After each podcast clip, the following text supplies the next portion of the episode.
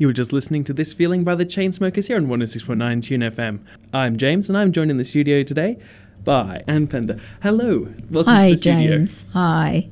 Nice to be here. Yes, um, you've come in to talk a little bit about Les Murray, haven't you? Yes, I have. Um, this is due to his tragic passing yesterday. Yes, Les Murray died yesterday. He was a giant of Australian literature and poetry, and today we mourn him and remember all his great work. Would you be able to tell us a bit about his great work? Well, uh, Les is an interesting figure, and I think the most important thing to consider or remember uh, about Les is the depth and range of his poetry. He wrote in so many forms.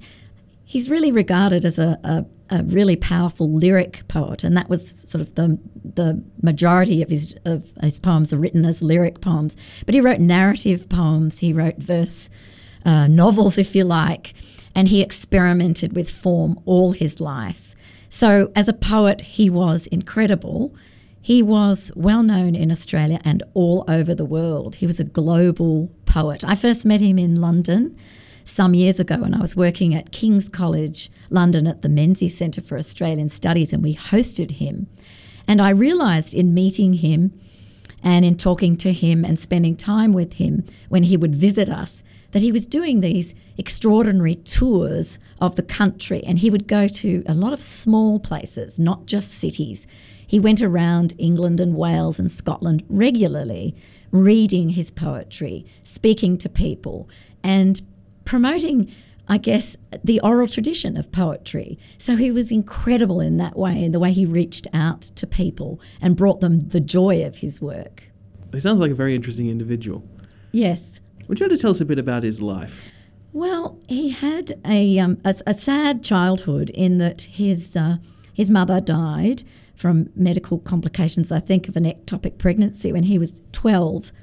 And he came home from school because his father collapsed. And I, I, I've heard him talk about this. His father was so uh, dis- distressed and depressed for five years, I think, that Les had to step in and, and kind of look after him. So that was a huge thing that happened. He lived in a rural area. He went to Sydney University, but he he was no conformist and he didn't attend lectures. He kind of self taught. He did a lot of reading. He interrupted his studies to go travelling.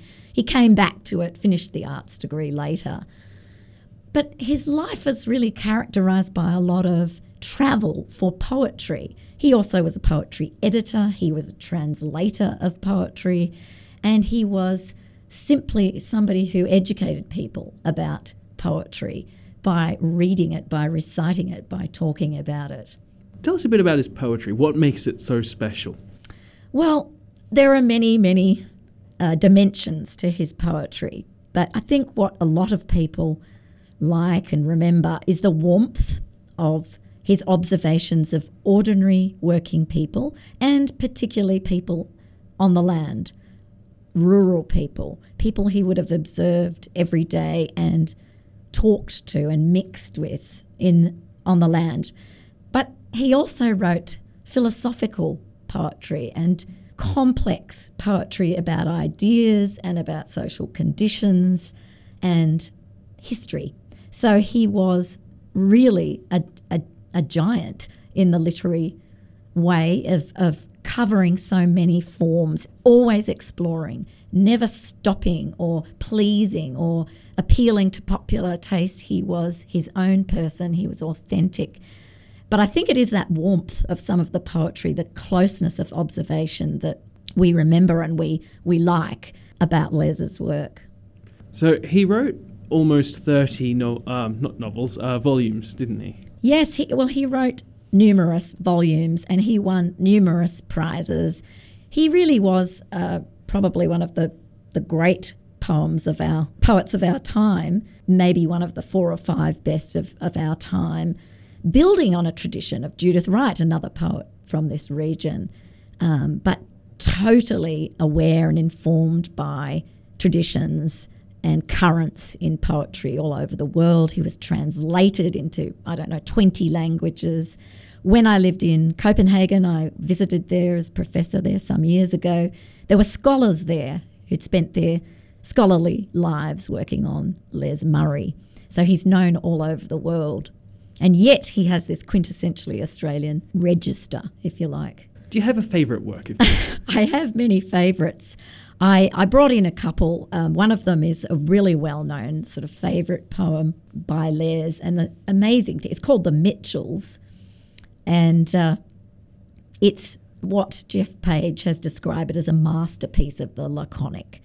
And it's this observation of two men sitting on a pole doing in their lunch break and the thing about this poem is that it's actually a, a traditional form, it's a sonnet, and yet that doesn't matter. That's an 800 year old form, but it's written in plain language and it doesn't conform exactly to the rhyme scheme of the sonnet. I'll just read the first couple of yeah, that'd the be first fantastic. four lines. The Mitchells. I'm seeing this. Two men are sitting on a pole they have dug a hole for and will, after dinner, raise, I think, for wires. Water boils in a prune tin. Bees hum their shift in unthinning mists of white bursaria blossom under the noon of wattles. The men eat big meat sandwiches out of a styrofoam box with a handle. One is overheard saying, Drought that year, yes, like trying to farm the road. That was more than four lines, but it gives you the sense of the poem. He wrote a lot about drought, which is timely at the moment, and he wrote a lot about the land. But he also wrote, as I said, these philosophical uh, poems where he questioned Australian values and directions in Australian life. One of those great ones, if you don't mind, was Yeah, called The ahead. Suspension of Knock. I won't read that one, but it comes from a collection called Subhuman Redneck Poems from 1996, I think it was, where uh, which is regarded as one of the greatest, and certainly uh, my some of my favourite works are in that collection. That's one to go back to because it it is timely still, it is timeless, and it questions what what are we doing as Australians? Who are we? Of course, he was here at UNE in 1978 as a writer in residence. He had an honorary doctorate from here. Uh, he was well known in Armidale because he came up to read poetry at the bookshops and at the university on many occasions. That sounds fantastic. Yeah.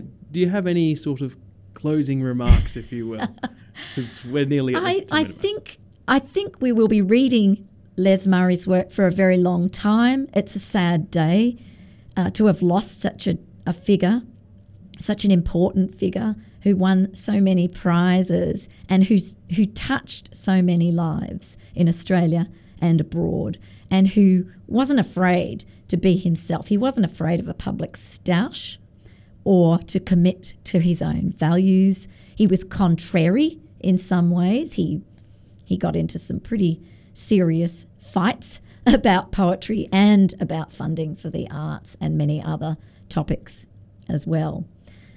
I I I refer people to the enjoyment of the poetry. It is really warm, it is really moving, it is complex, it's original, it's inimitable, and it bears rereading. It is really worth reading, and I hope we're reading him for a long time. I think we will be. Thank you. Fantastic. Do you, uh, just before you go, do you have a recommendation for if someone's never read um, a poem of his before, which one they should read first? I'd go to that one, The Mitchells, because it is so funny and so dry, uh, and it, it it shows you just what his interests are and that sort of somewhat sly sense of humour. Um, but also that one I mentioned, The Suspension of Knock. If you're interested in the longer song cycles, the Buladelah-Taree holiday song cycle is fantastic. There's also, in the short form, he wrote a collection of pocket sized poems. It was called Poems the Size of Photographs, and they're all very short. And they are also very good for getting the, the sense of him and his interests. But that collection, the Subhuman Redneck Poems, is really terrific to go back to. Fantastic. Thank you very Thank much you, for James. coming in. Thanks for having me.